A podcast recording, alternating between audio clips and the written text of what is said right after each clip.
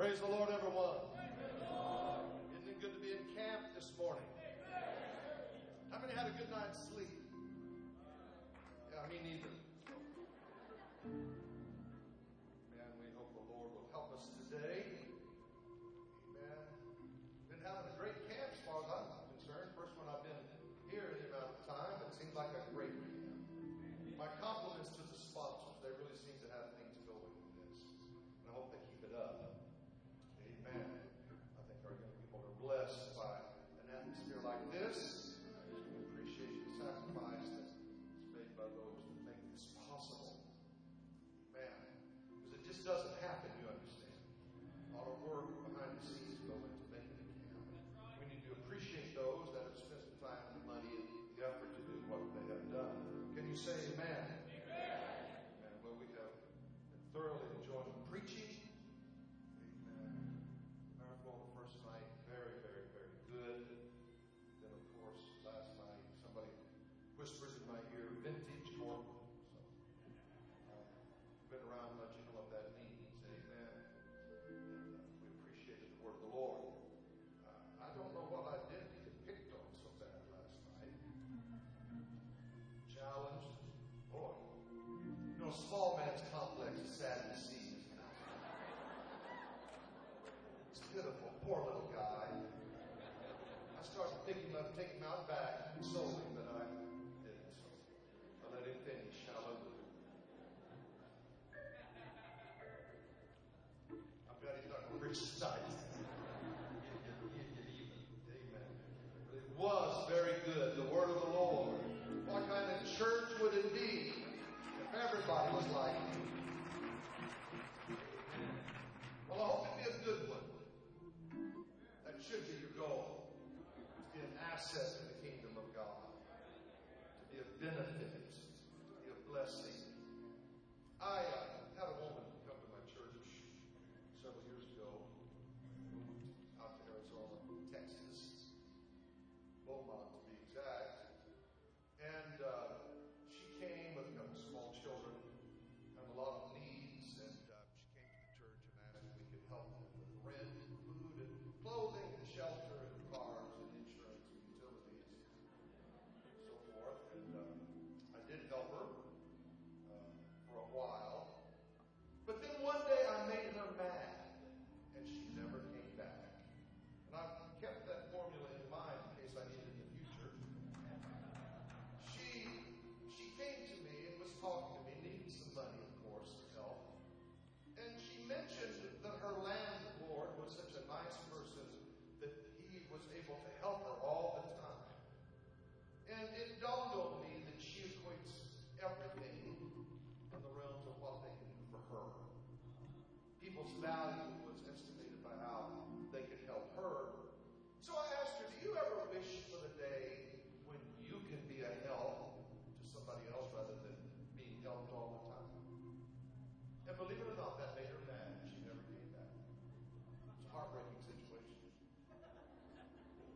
You know, you also long for the day when you can be a strength in the church, not be strengthened. You also long for the day when you can be a pillar in the house of God, a pillar, someone that can be counted on, established and solid in the kingdom of God, that your pastor can know that you're behind it in the gospel.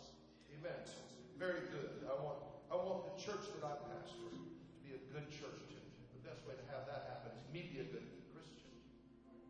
Let me set the example in the church. Amen. So very good. Very good. Well, I hope the Lord will help us today.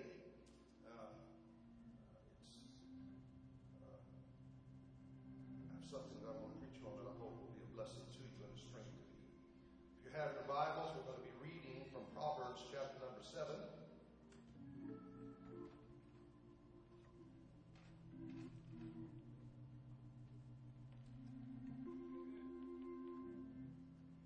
I guess this is preached at every youth camp, so it's my turn. Proverbs seven, verse number six. For at the window of my house I looked through the casement and beheld among the simple ones, I discerned among the youths a young man void of understanding, passing through the street near her corner, and he went away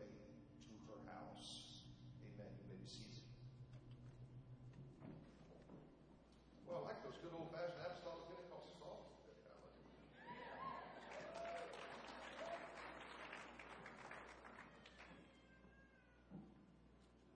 That's why it's through your soul. That's meat on its bones. Amen. So we want the Lord to speak today. Can you say amen?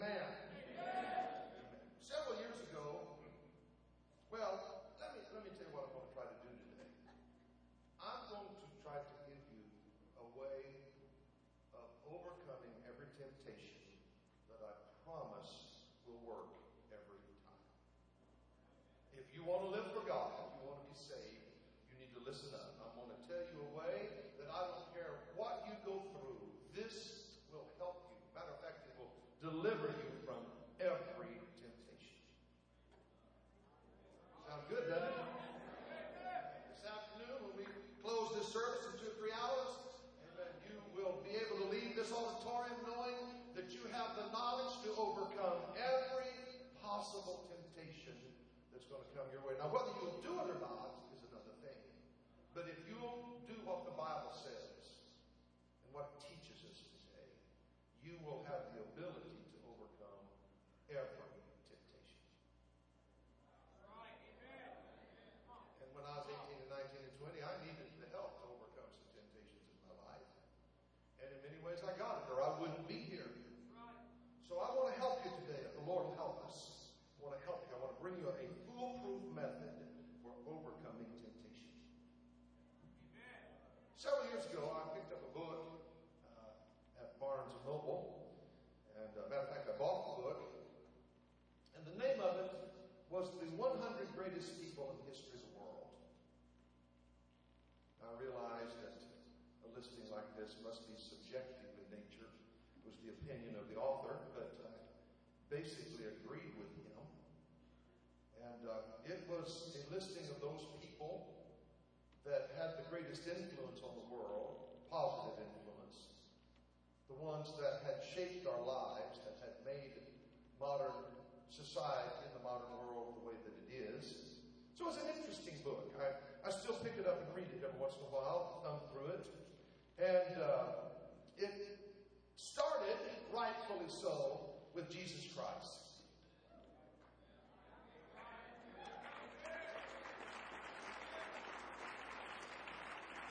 And the author was not a Christian.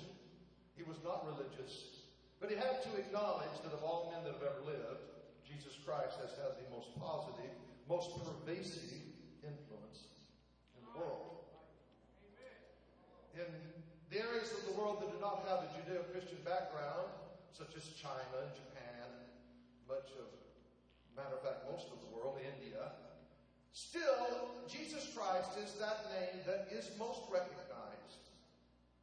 The story of the cross is the most famous story in the world, even in those parts of the world where they do not believe in Jesus. And so he had to acknowledge that Jesus Christ was the one that has exercised the most influence on modern society even after the passage of two thousand years. I thought he was right. I still do. And then he went on, and of course, most of the most influential people were religious leaders because their influence doesn't die with them. And he put in this list, of course, Moses and Muhammad and Buddha and Confucius, uh, leaders of religions that are still practiced today. And uh, of course, we're very familiar with the religion of Muhammad. It's called Islam. And so he was going down the list, and uh, right at the top of the list was a man that I want to talk about today, one of my heroes, one, uh, a man that I love to read about. His name was Newton. Isaac Newton. And he had to be one of the great geniuses to have ever lived. He had to be one of the smartest people to have ever graced this planet. He was a genius beyond compare as far as I'm concerned. A brilliant, brilliant. Let me tell you somebody else that was smart. I just read about her a while back. Her name was Helen Keller. We got her. We got three hours here today, hallelujah. So let me let me tell you a little bit about Helen Keller. This little girl was born around the turn of the century, and when she was a toddler, I think she was two, she contracted some childhood disease that left her blind and deaf. Blind and deaf. She lived, Brother McCoy, in this dark, silent world. Her only sensation was a little smell, but touch. The only way that she could know where she was at was by touch. She couldn't see, she couldn't hear. And the family could not communicate with her because the normal channels of communication were forever closed. She was blind and she was deaf. If you're just blind, you can talk to someone and communicate. If you're, if you're deaf but can see, you can still communicate sign language. We had a lady last night doing sign language for folks, she's there today, that, that cannot hear, but there's still an avenue, a channel of communication. But if you lack both of them, how do you get started? How do you make the breakthrough of communicating with someone that can neither hear nor see? And for years, nobody did make a breakthrough. They finally hired a woman by the name of Sullivan. I'm not making this story up. It's a great story. If you've never read about Helen Keller, you need to. And this woman had the patience and the intelligence herself to know how to communicate with this little girl. When she was about ten, Missus Sullivan noticed that Helen Keller loved to go out into the yard and turn the water spigot on and hold her hand under that cold water coming out of the faucet. And she liked the sensation of it. She couldn't hear it, she couldn't see it, but she could feel it. And that cold water running on her hand, she, she enjoyed that. And Ann Sullivan had this brilliant idea. She went out into the yard and she put her fingers in Helen Keller's open palm and she symboled the words through sign language of water, W A T E R. And Ann would, excuse me, Helen Keller was smart enough and she was a genius. She was a genius. It dawned on her that she's trying to communicate with me through these movements on my hand. This is a way of talking to me. The light went on, so to speak. The barrier was broken. It dawned on Helen Keller. And it was Helen Keller's genius. It was Ann Sullivan's patience, but it was Helen Keller's intelligence to see she's communicating with me. She's given me this symbolism of water that will allow me to talk back. Even when we're not around water, all I've got to do is make these shapes and she'll know I'm talking about water. A breakthrough in communication. I heard Brother Dallas Smith preach on this one time, and if you haven't, you need to. It was one of the best Bible studies I've ever heard. It's what caused me to read the book.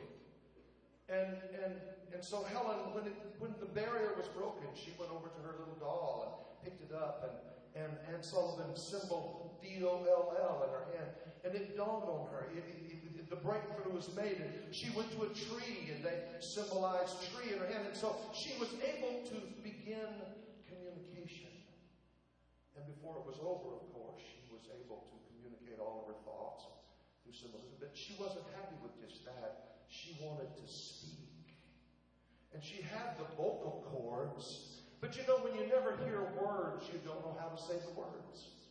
If you've never heard dog, you don't know how to say dog. And so, Helen Keller, now this, this is the part that I have trouble believing. This is the part that when I read this, I said, no, that can't be.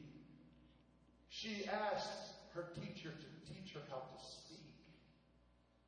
And she had the ability to speak, but because she never heard the word, she didn't know what to say, what sounds to make, to say dog. And so Ann Sullivan put Helen Keller's fingers on her vocal cords. I'm not making this up. And she said, dog. And Helen Keller put her, put her hands on Ann Sullivan's vocal cords, and she put her hand on her own, and she tried to duplicate those vibrations. She had, she tried to duplicate, and in time, she was able to make the sound through her vocal cords, dog. And when she said it right, Ann Sullivan said, that's right. And she had a word in her vocabulary.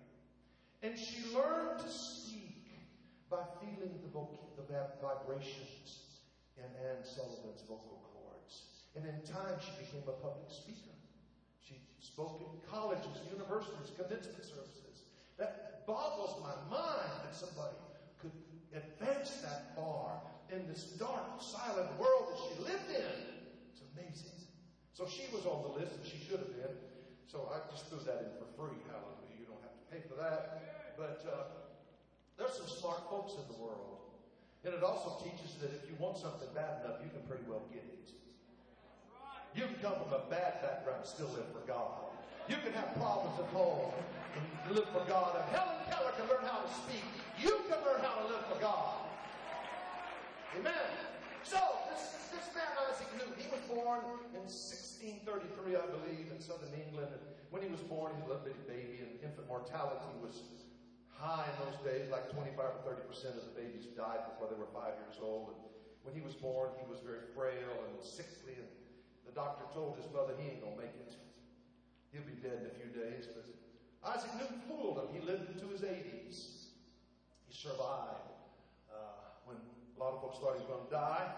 And he lived long enough to get into school. And uh, he didn't do well in school. Like most geniuses, he did not operate well in the structured environment of the classroom. And uh, he, but he did good enough to get out of high school. He had a rich uncle that sent him to Oxford University. Oxford or Cambridge, I think it was Oxford. And he went there, and he didn't do good in most of the subjects, but in mathematics he did real well.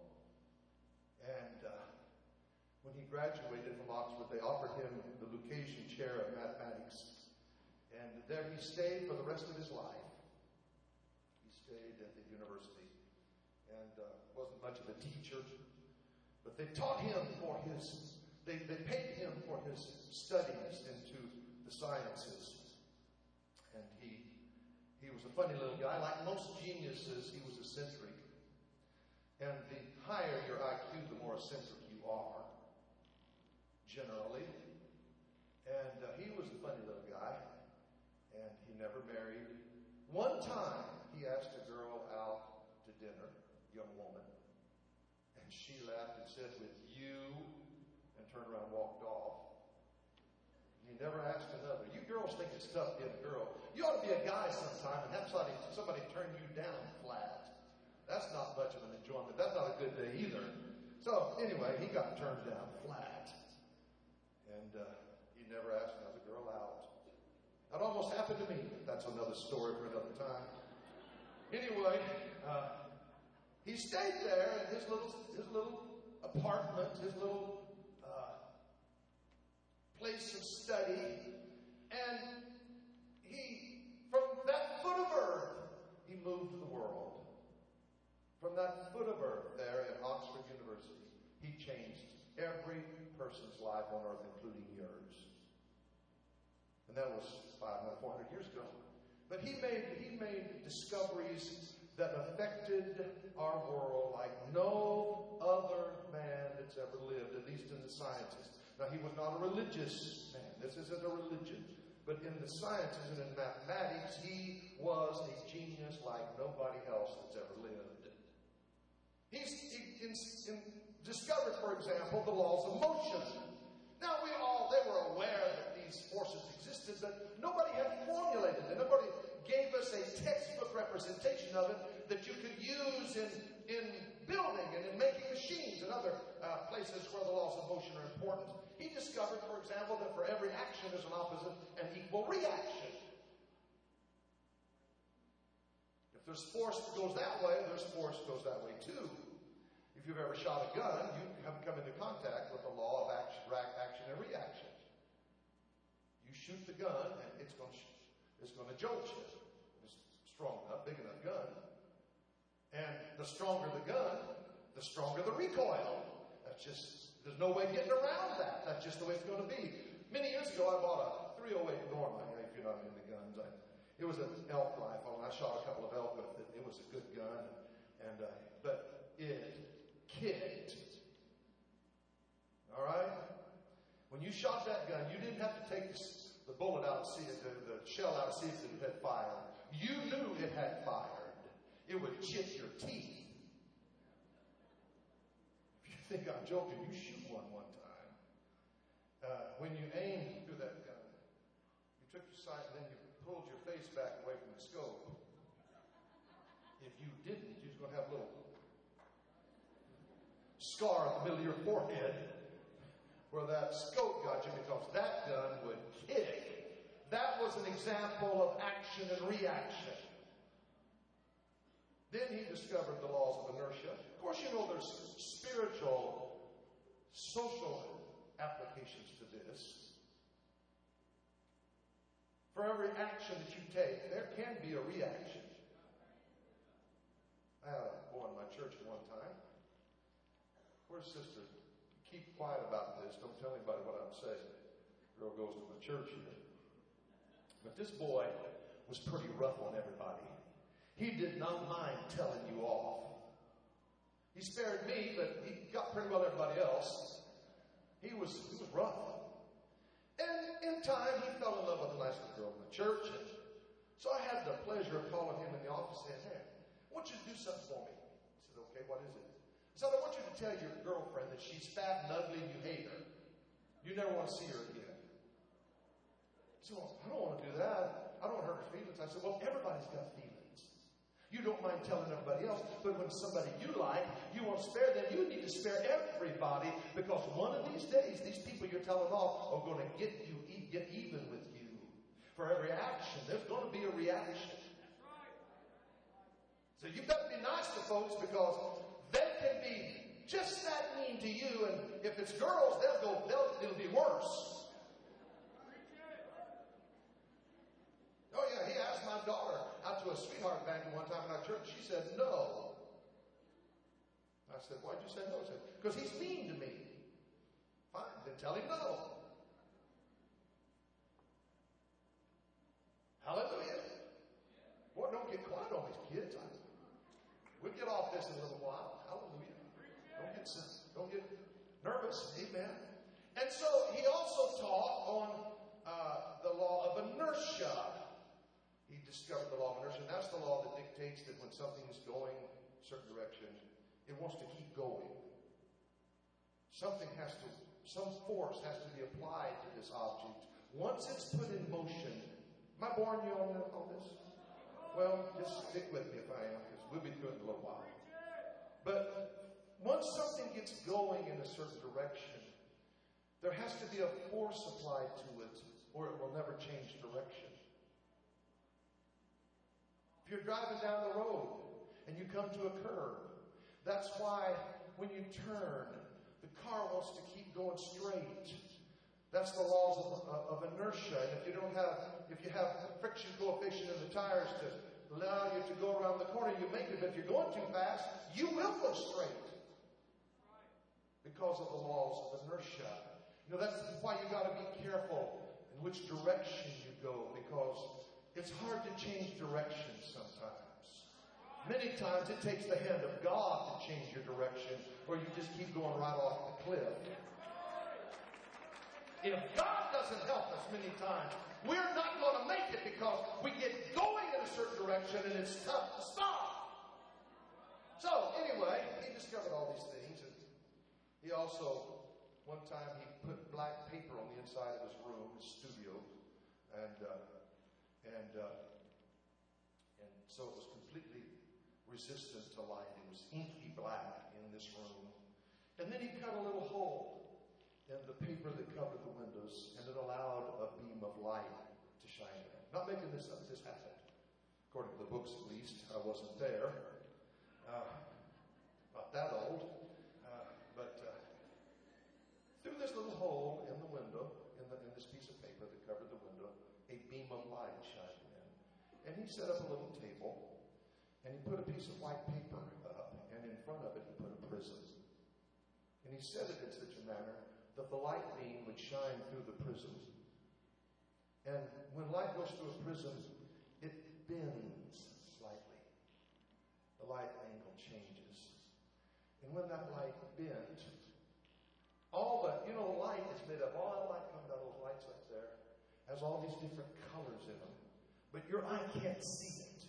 Your eyes are constructed in such a manner that you can differentiate. So it all looks like white light to us. But there's reds and greens and blues and yellows and all that light. We just can't see it. But when that light shines through that prism and it bends, all the light waves that were of the same length bent the same amount. That makes sense. The little short light waves had a lot of energy. They were at the high end because it's harder to bend them than it was the longer. The long ones, the reds and infrareds, were down at the other end of the spectrum. The rainbow is exactly the same thing. Exactly the same thing. He created a spectrum in his little laboratory, and it dawned on him that light's made up of all these little colors. And to this day, in the field of astronomy, this is one of their fundamental techniques for determining the nature of light, is that spectrogram that was invented by Isaac Newton a long time ago in Oxford University. And he, he discovered the nature of light. He discovered the nature of light. And uh, and I'll, I'll try to cut this short because I could go on a long time. He he invented he invented the mathematical discipline of integrated and differential calculus. I don't even know what that is, but he invented it. Math was not my strong point in school. I didn't have any, but that certainly wasn't it. And uh, he invented it. Didn't exist, so he made it. He was smart, okay? He was smart. But his greatest discovery, what I want to talk about today, is in eighteen sixty-seven he wrote a book called Principia Mathematica, and in it he he gave us the theory of gravity, not the theory, the, the fact of gravity.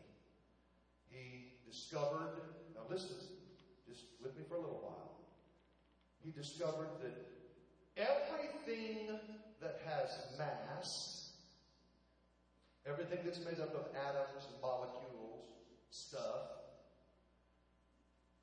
has gravity. This pin that I'm holding in my hand is pulling me toward it. Now, it's the amount that it has the ability to pull is so small that I can't feel it, and I don't know that it can be measured. But there's, it's made of mass, so it's pulling me. But I'm made of mass too, so it's, I'm pulling back, and it goes back in my pocket. But everything, the chair you're sitting on, is pulling you toward it. I could see that last night in church. Some folks couldn't get out of you, but anyway. Everything has mass. Everything has mass. That you can feel, and everything that has mass also has gravity. Now, we normally think of gravity as only existing in the heavenly bodies, like the earth and the sun and the moon and so forth. No, everything has gravitational field. Now, we usually can't feel it because the mass is not sufficient. But I guess the thing that we feel the greatest, of course, is the earth. We're living on the surface of a ball about seventy-five hundred miles in diameter. God only knows what it weighs, how much mass is in the earth, but it's sufficient that its gravitational field pulls us down. I've got good news for you today. You don't weigh anything. Don't let anybody tell you that you weigh too much. That's not the truth. The problem is that we're being pulled down by gravity.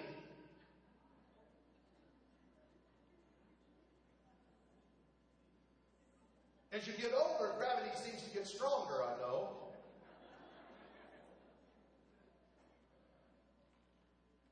As you get my age, you can look in the mirror and see the effects of gravity, too. Oh, that's what it is. And if the mass is sufficient, you can feel the gravity.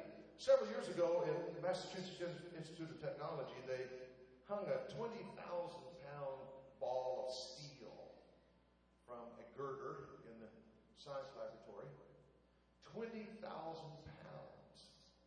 And right next to it, they hung a shot put from their sports department. They hung a shot put, weighed sixteen pounds, and then they measured, was this shot put hanging perfectly straight, or was it skewed just a little by this twenty thousand pound ball of steel it went to? And they found that it was, it was pulled a little. It was a little out of the perpendicular because of the gravity of this twenty thousand pound ball that was right next to it. So gravity is real. It does exist. There's no doubt. Uh, we're not, but this is not a biblical issue. You know, God made gravity. If you want to know it, made it, God did. So, it's one of God's creations. When He made the world, He made gravity. Amen. Hallelujah. And, and this force is such that the greater the mass, the formula is F equals mass divided by distance squared. If you like mathematics, there you go. The force is computed by measuring the mass by the distance squared. And we're always going to live with this. Everybody with me today? Yeah. We're living in a world of gravity.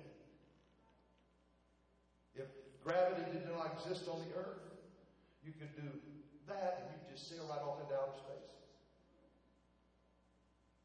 Water wouldn't run downhill. We've all seen pictures of the space guys out in space, and You know, they, they, they have trouble drinking, they have trouble eating, uh, because they're in a, in a weightless environment, and uh, it may sound good, but it's really not, because gravity, for one thing, is what keeps you strong. When those spacemen come back from the space stations, and they're out there for months, many times they're so weak they have to be helped to walk, because the resistance of gravity has been absent in their life, and their muscles atrophy. They get weak because there was no resistance. Sometimes resistance keeps you strong. Sometimes resistance keeps you strong. I went to church with a woman, and you did too, in Bakersfield, that had a husband that beat the soup out of her. I've seen her come to church with black eyes. And as long as she was living with that devil, she was shouting for victory. Live for God's mind. As soon as he divorced her for another woman, before it's over, she backslid. Sometimes gravity keeps you strong. Sometimes resistance is what helps you. And so, let, let me just let me just throw this in too. You know, the astronauts in these space stations are only one hundred miles above the Earth. That's, in gravitational terms, that's nothing. And yet they're weightless. Why are they able to float around this spaceship? They're only one hundred miles off the surface of the Earth. They should be feeling gravity up there just like everybody else, but they don't, and the reason is this, because they're in orbit. That means that they're going around eighteen thousand miles an hour. Everybody with me? Anybody's eyes glazing over yet? I'm about through with this. Hallelujah. We're going to shout and run around church. Hallelujah. So stay with me. But in orbit, to reach orbital velocity, you have to go around eighteen thousand miles an hour. They go, they go into space to do this because if they were in the atmosphere, they'd burn up with friction from the air. They have to get up in a frictionless environment to go that fast. They get up there to eighteen thousand miles an hour. And what they're doing is they're going out so fast that they're actually in free fall. They just never hit the, the surface. They're falling off the edge of the earth. Does that make any sense to you? They're going so fast that way that they just never hit the ground. That's why they're weightless. Otherwise, they feel they feel the gravity. They're only one hundred miles away. Uh, the gravity of the earth is what holds the moon in its orbit, and that's two hundred fifty thousand miles away. So gravity is still there, but they're going so fast. Look, just interesting. I thought I'd throw that in. So, we deal with gravity. And the formula is that the force is the amount of mass divided by the distance. Now, I want to go, now I'm through with the science, hallelujah, till tomorrow at least. Amen. I now want to get into the world of the spirit of the church. I started living for God when I was fourteen years old, July the twenty-third, nineteen sixty-one. Got the Holy Ghost in the World of Beans revival in Bakersfield, California. It was a big revival and a great one. And uh, the effects of that revival are with California to this day. Probably all other places too. But uh, I think there's about a hundred got the Holy Ghost in that revival. And And uh, the Bakersfield church, I'll tell you, this was forever transformed by that revival. It was never the same. Revivals are great things. Amen. And uh, and so I got the Holy Ghost, started living for God that summer, started high school in September. And in trying to live for God, I, I made the discovery that some things have no mass with me. I live right next door to a bowling alley. My church is two hundred yards, maybe, or three hundred from a bowling alley. And I go by that bowling alley several times a day, and I never even glance. Never crosses my mind to stop and go in. Maybe I can sneak around, nobody catch me. Never crosses my mind to go in there and bowl. It has no mass. It has no pull. There's no gravity from that. And so I don't have to worry about it. Somebody said, let's go bowling. I tell you, out of your mind. Didn't even know God. I wouldn't want to do that. Man, no, no mass, no pull. My dad started smoking when he was in West Texas. I guess there's nothing else to do in West Texas. But, uh,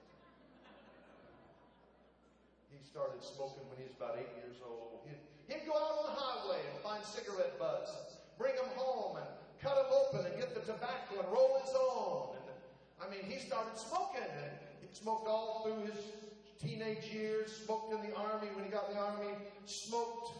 Uh, I, I remember riding in the truck cab with my dad, choking over cigarette smoke. If I died of lung cancer, it would be his fault, bless God, because I was exposed to secondhand smoke. I detested the habit then. I detest it now. Amen. I walked on that boardwalk over there along the ocean. Went on a little walk yesterday, and I walked by a man smoking, and that's the first time I've smelled that smell in a long time. And I didn't like it then, and I still don't like it. Nasty, nasty habit. But my dad got hooked on this.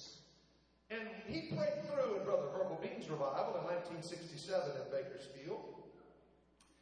And uh, he started trying to live for God. And my dad was never a strong man personality. Uh, I'm a lot like him. I'm very kind and nice and easygoing, and everybody likes me. I'm not like my mom at all, who was pretty aggressive and strong-willed, and, you know, not like her at all. And... Uh, And my dad had trouble with cigarettes. Trouble with cigarettes. And uh, I won't guarantee that he ever totally won the victory. I won't guarantee that. But let me tell you what I, I will guarantee. One time I caught him smoking. And I went to Brother Terry. I was about eighteen. And I said, Brother Terry, I, I need to tell you that I, my dad's still having trouble with cigarettes. And Brother Terry gave me a little bit of wisdom that I've never forgotten. He said, well, we don't like smoking, and it's a filthiness of the flesh, and we don't do it. It's not going to start doing it, but we don't have a lot of scripture for that. We just recognize that it's something we shouldn't do. We shouldn't harm the temple of the Holy Ghost, and I know the scriptures too. I, I know what's used. But he said, you know, Ray, he said, don't, don't let our way of life distort your viewpoint on things. I'd rather face God in judgment with a package of cigarettes in my pocket as not paying my tithes. We got a lot of scripture for tithes. And, you know, if, if my church found out your dad was smoking, they'd think he had backslid. But I got people that don't pay tithes all over the building, and nobody thinks a thing about it. So you got to keep your balance in living for God. You got to keep your balance. It's easy for us to see some things that are just terrible and then give other things that are worse a free pass. So, Brother Terry got up, preached on smoking. I hope my dad got the victory, but you know, cigarettes have never been my problem, as you can probably tell. I could carry a pack around with me at all times. And the only thing that would happen is it'd just get worn out. About every two or three years, I'd have to get another pack because it's all frayed and coming apart. I'd never touch it. I'd never touch it. They have no gravity. They have no pull to me. There's nothing about them that I like. You know, the only beer I drank was when I was right before I got in church, my dad let me have a few sips, and that was the nastiest stuff I ever put in my mouth. It is nasty. You like it, you need your head examined. Something wrong with you. Nasty stuff. I could have a six-pack in my refrigerator right now, and it would never be touched. No gravity, no pull. Are you with me on this? No mass there. But there's been some things in my life that I will admit I had to work on. There's some things that did have a little pull, brother. You know what I'm talking about? There was some things that wasn't bowling, and wasn't cigarettes, and wasn't, there were a lot of things that have no pull, but there's other things that did have a pull, and that's the one I had to worry about. The Bible speaks of that sin which does so easily beset you. And it's not the same for everybody, but everybody has to battle. Everybody's good. God's going to send some fire into your life, and you're going to find out if you're wood, hay, stubble, gold, silver, precious stone. He's going to find out, and it's going to be tried by fire, and we're going to have to find out if we really want to live for God or not. And somewhere there's going to have something that's wrong that has a pull in your life, and you have to learn to control it. You have to learn what your weaknesses are and deal with the weaknesses. Man, I can get tough on smokers. You reprobate, you know, but you know, but there's other things that, you know, I had trouble with it. You know, let's take a little a little slack here, you know. Everybody with me today? Amen. There's things that I had, that I tr- had trouble with, and those were the things that I had to struggle to overcome. I loved sports. I loved to play basketball. Brother Phil White here today. Where you at, brother? You know, brother, if we was younger, I think we could still handle these boys. You don't think they invented basketball last week, do you? Love playing sports. Love playing basketball. I don't remember, I remember me and Brother Phil White meeting somewhere in Tulsa, Oklahoma. We was both evangelists. Had a game. You remember that, brother? I think I won, didn't I? You. We'll see about that after church. Hallelujah. I don't see how I could possibly lose somebody that short, but maybe so. Loved it. And I learned early, Brother McCoy, that I had to learn how to control sports, or it would have got me. It would have destroyed me. It would have destroyed me. And let me tell you what I found out. And that's what I... This will save you. This will keep you away from temptation if you will listen to me. I got, I got at least a while to go. Hallelujah. This will save you if you'll listen. Force is a creation of mass times the distance squared. You can't control the mass. You can't change the mass. What you like, you like. What attracts you, attracts you. That place in your life that you're weak in, you'll probably always be weak there. I'm not going to tell you there was ever a day when I had total and complete victory. No, but the other part of the equation is distance. Distance. When you can't control the mass, you can always control the distance. What you can't control, what you like, you can always see to it in your life that you get away from it. And you'd be surprised how much easier it is to live for God when you don't rub shoulders with your weakness every day. Amen. I'm not going to tell you I don't. I like sports today. To this day, I enjoy it, especially those ones that I played. I enjoyed them. And I still would if I could. I just can't. I have a right knee that barely lets me walk. And that's a product of basketball, by the way. I tore my A C L. I was evangelized, and I couldn't go to the doctor, so I preached with a cane for six months.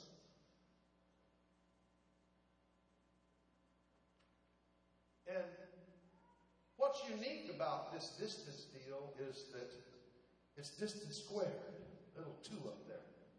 That means that if you get twice as far away from somebody, something, You don't cut the distance, you don't cut the pole in half, you cut it by three-fourths. It's a four to one ratio. If you get twice as close to an object of gravity, you don't double the gravity, you make it four times as bad. So distance is critical. Distance is critical. I love sports. I live in a sports-crazy town. Within a few miles of my house is a stadium where the Phoenix, the Arizona Cardinals play football. I like football. A few miles further, you come to the basketball arena where the Phoenix Suns play, and then just a little right across the street from that is where the baseball team plays, the Diamondbacks. They were world champion a few years ago. I've never been in those stadiums except for graduation or a political rally. I heard George Bush speak one time. Well, he's looking better all the time, isn't he? Anyway, uh, only time I've ever been there. You know, when they're having a game and the Phoenix Suns are playing, I don't drive slowly by and, and just kind of let my mouth water. I stay away. I stay away. I can, you know, the way to have the victory is stay away from that, which is your problem. The way to win the victory is not have anything to do with it. Amen. I won't go by. I won't hang around. I don't even read about them because I don't want it to get a hold of me. I've learned the virtue of distance. Distance. Distance. If you had someone drunk, don't leave a little drunk stuff around you. Get it out the door. Flush it down the toilet. If you leave it around when you're weak, there might be that little voice saying how good it was. So just get it out of the house. People that leave ungodly attire in the closet after they come to the church, well, one of these days go back. They didn't clean the house. They didn't make the environment clean. If you have trouble with what you wear, get it out of there. Give it to the Salvation Army. Burn it in the trash. If you leave it around, it'll be a weakness to you. You want to overcome all temptation? This is the key. Get away from it. Get away from it. If you can't stay away from T V, don't go over to Grandma's house so you can watch it.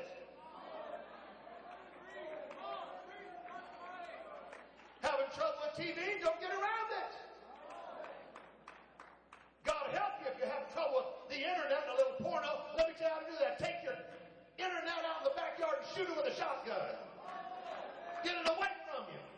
If it's hanging around, it'll get you. If it's hanging around, it'll be there. You want to, you want to have victory? You want to, you want to live for God and do what's right? You want to, you want to be an overcomer? You want to hear it go well done one day? Let me tell you, just stay away. Stay away. Now, this we're not shouting today. That's okay. This is this is what will save you if you'll listen.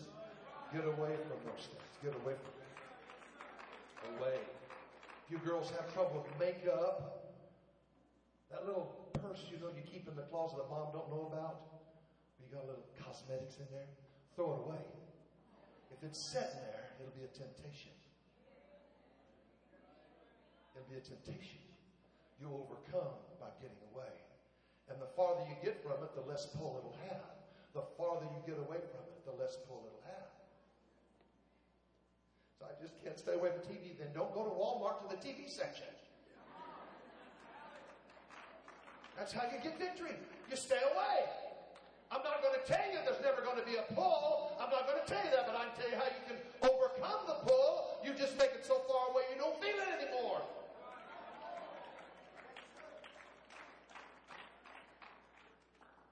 David said one time that I want to be perfect. I want to live in my house with a perfect heart. What a noble desire. Isn't that wonderful? He said, I want to be perfect. I wish I could be perfect. I wish I could. Perfect. He said, all right. Since I have this desire to be perfect, the first thing I'm going to do is I will set no wicked thing before my eyes. So what it says? I'll set no wicked thing before my eyes. You can't participate and consume and be involved with wickedness and be perfect. You can't sit down and watch Hollywood and come to church and be right. It can't be done.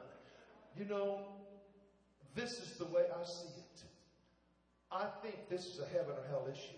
I don't think that you can participate, watch, view Hollywood and be saved. It's a heaven or hell issue. I think you will be lost. It's my judgment as a minister. I'm willing to face God with this judgment. I'm going to have to, whether I like it or not, but it's my judgment. If that you continually and habitually watch television, you're going to go to hell. Is that too hard for it? I think you will go to hell. It corrodes, it corrupts. Amen. When you go to church and lift your hands and start saying, I love you, Jesus, those mental images will come into your mind and you can't get away from it because that's what you're consuming and eating. You want victory over television? Stay away from that idiot box. Get it away from it. My dad prayed through one Sunday night, and the next morning before he got out of bed, we had the television out the door. We didn't give him any options. It's gone. And it never came back. Hallelujah. You want victory? Distance yourself. Get away from it. In our scripture reading, Proverbs. My son, keep my words and lay up my commandments with thee. Keep my commandments and live, and my law as the apple of thine eye. Bind them upon thy fingers, write them upon the table of thine heart. Say unto wisdom, thou art my sister, and call understanding thy kinswoman, that they may keep thee from the strange woman, from the stranger which flattereth with her words. For at the window of my house I looked through the casement, and I beheld among the simple ones, and I discerned among the youths a young man void of understanding, passing through the street near her corner, and he went the way to her house. His problem wasn't the woman. The problem was he went down the street.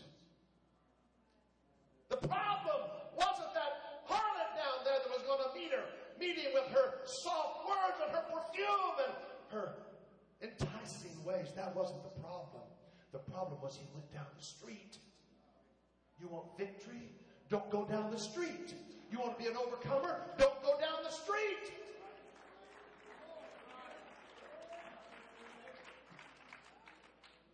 Don't go down there and say, God, deliver me. He gave you a chance to be delivered before you went down the street. Don't go down there and say, Lord, you're going to have to help me out of this mess. Don't get in the mess. You know, I believe in repentance and thank God for it, but it's one of those things that you're better off not having to need every day. And I repent every day, but it's not because I am involved in immorality or sin or wickedness. Amen.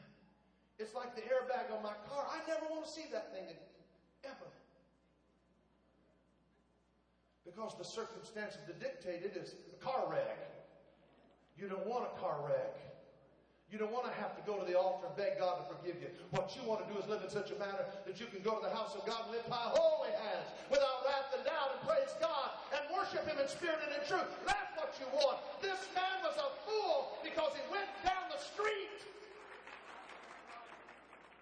If he had turned away, we wouldn't be reading this in the Bible. If, we, if he had turned away, he would not have gone like an ox to the slaughter. He would have found out that her house was the house. He would not have found out that her house was the way to hell and death. It wouldn't happen because he didn't go down there. Amen. Many years ago, and I'm about through, this is the most touching part of the story. So stay with me. But I was about nineteen. Bakersfield Church, and asked Brother Frost. He was there, several years older than me. Probably remembers this better than me.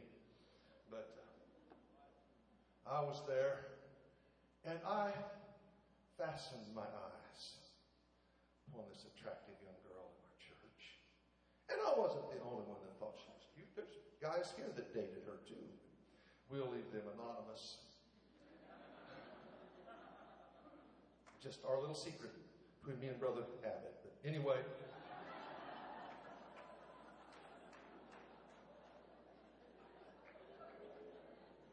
he hates for me to go down memory lane. I don't know why. I think it's funny. But anyway, I thought she was pretty, and she was a very pretty girl, very pretty. And I was nineteen and just got a job and bought a new car. You know, when when Leonard Westberg preached for me one time. He said, you know, when I was nineteen, there wasn't nothing I didn't know, and there wasn't nobody I couldn't whip. He said, I, I got to thirty, and I found out there's some folks I couldn't whip, and there's some things I didn't know. He said, I'm sixty-five now. I can't whip nobody, and I don't know nothing. Well, I was nineteen, Tom. That'll give you an idea as to my state of mind. I'm sixty-six now. There's only one I think of I can whip around here. But anyway, that's another story.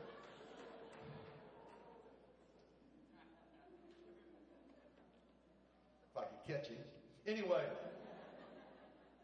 I was nineteen. Saw this pretty little girl. You know, that's, that's fine. You know, we're not against that. We're not against the girls liking the boys and the boys liking the girls. That's the way it should be. We just want it under the control of the Holy Ghost. We want it under the control of the Bible. So, I called her up one night. Said, you want to go out, go for a little drive? And she said, sure. So I went by and picked her up. We got out in my new car and she weighed about five hundred thousand pounds.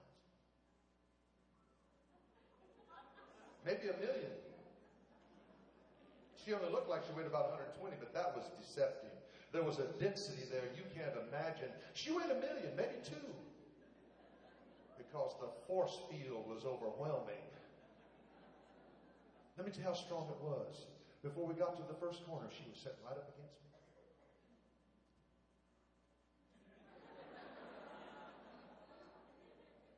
And that was on a console. That wasn't very comfortable. Of course, I did bring a small pillow with me, but, you know.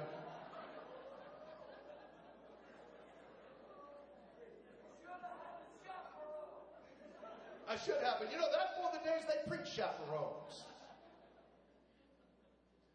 So, you wouldn't get away with that today. Not in my church, you wouldn't.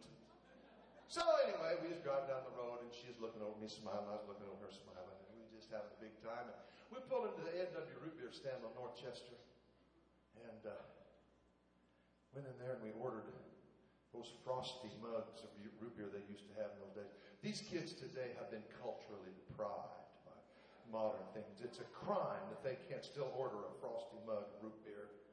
Man, they were delicious. And we sat there. She was smiling at me, and I was smiling at her, and we was having such a nice time. She was so pretty, and it was a beautiful day, nice car, and I was young and feeling good. And I mean, I had the world by the tail. Everything was going great, and I was looking over at her, and out of the corner of my eye, I saw some movement. You know how you have this peripheral vision? I'm looking at you and seeing my fingers move it right now. So we have this peripheral vision, and I saw some movement, and I looked over, and there was Brother Terry. And Brother Dick Smith. They wanted an icy mug of root beer, too, evidently. They were good. And I saw Brother Terry going. I said, move your arm. She, for the reasons of comfort, she had her arm up on the seat.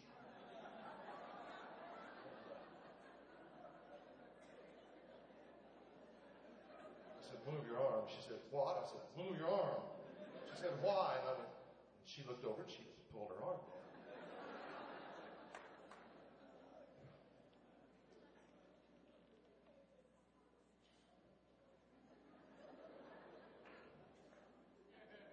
The next night I came to church, Brother Terry met me at the front door. He said, let's go to the office and talk. Really, when Brother Terry took you to the office, you went to listen, not to talk. He did the talking. He said, I saw you with this girl last night. I said, yes, sir. He said, let me tell you what you're going to do. You're never dating her again. Do you understand? And he had his reasons. And I didn't know all the reasons, at least at that time. But he, he felt like the best reason of all to obey him is because he told you to. And I was kind of under that impression too. And so he said, you're never dating her again. You know, he understood the principle of the value of distance. He understood that the farther you get away from an attraction, the less it pulls on you. So he said, "You never date her again." Matter of fact, when she walks down the middle aisle, you walk off to the side. I never want you to talk to her again. You understand? I said, "Yes, sir." He said, "If you don't obey me in this, I'll disfellowship you. I'll do it tonight." Brother Terry didn't do a lot of bluffing, you know. His bluff was he didn't bluff. If you think I'm joking about this disfellowship business, ask Johnny King. He can tell you about it. He got disfellowship one day. I was sitting there listening. Were you sitting there? He said, "I'll disfellowship you." He wanted me to stay away. He wanted me some distance. And you know it worked. I thought I was in love with that girl. Oh, God. I can't take a deep breath without thinking about it. I was nineteen. Did I mention that? Yeah, not as dumb as you are if you're nineteen. But I found out that the distance does not make the heart grow fonder. After a while, she was gone, and it was somebody else, I'm sure.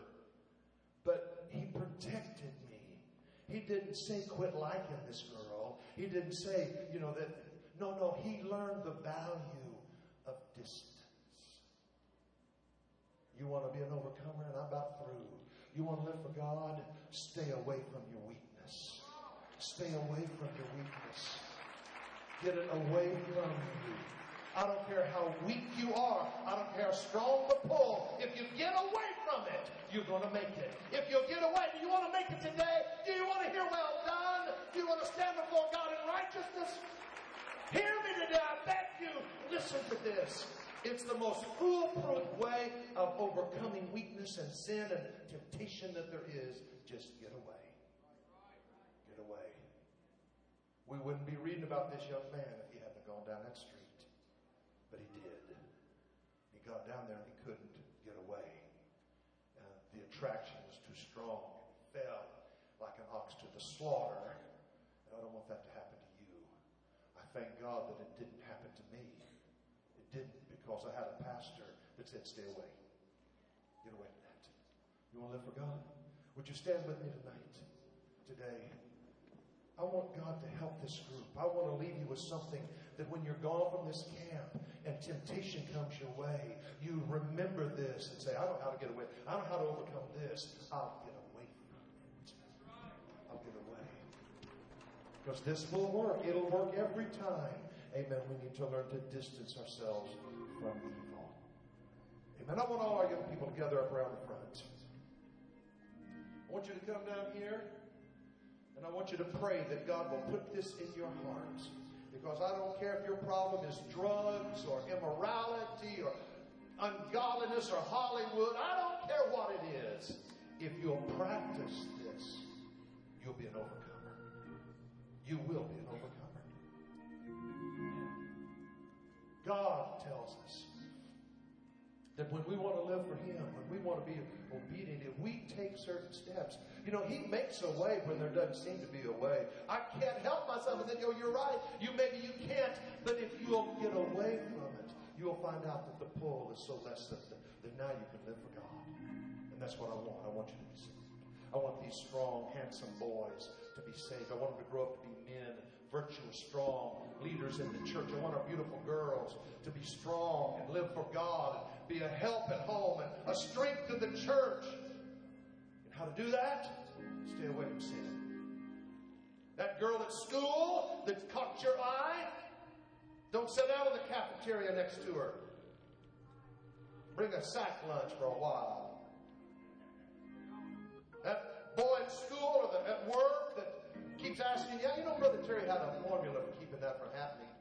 He said, if some guy at work asks you out, what you do, girls, is throw your hands in there and start speaking in tongues. And he'll be gone when you open your eyes, and he won't be back. Distance, distance. If you flirt with him, if you talk to him, he'll be back. But if you get away, problem be over. You want to live for God? You want to hear, "Well done"? Amen. We need to pray that the Lord would put this in our hearts today. Pray with me. Pray with me that God would strengthen us, that we learn the value of staying away from wicked things. My God, in your name, would you move on us, Jesus? Would you move on us, Jesus? Touch us, Holy One. Touch us, King. Move in this house today. Touch these young people. Help them, oh God, that they would allow themselves to learn the moral value of staying away from wickedness. Whom we pray.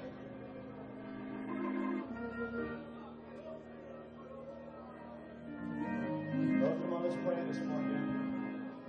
Oh, hallelujah, hallelujah, Jesus. Oh, let's pray. Something to back, come forward, and we'll pray this morning. Let's move on.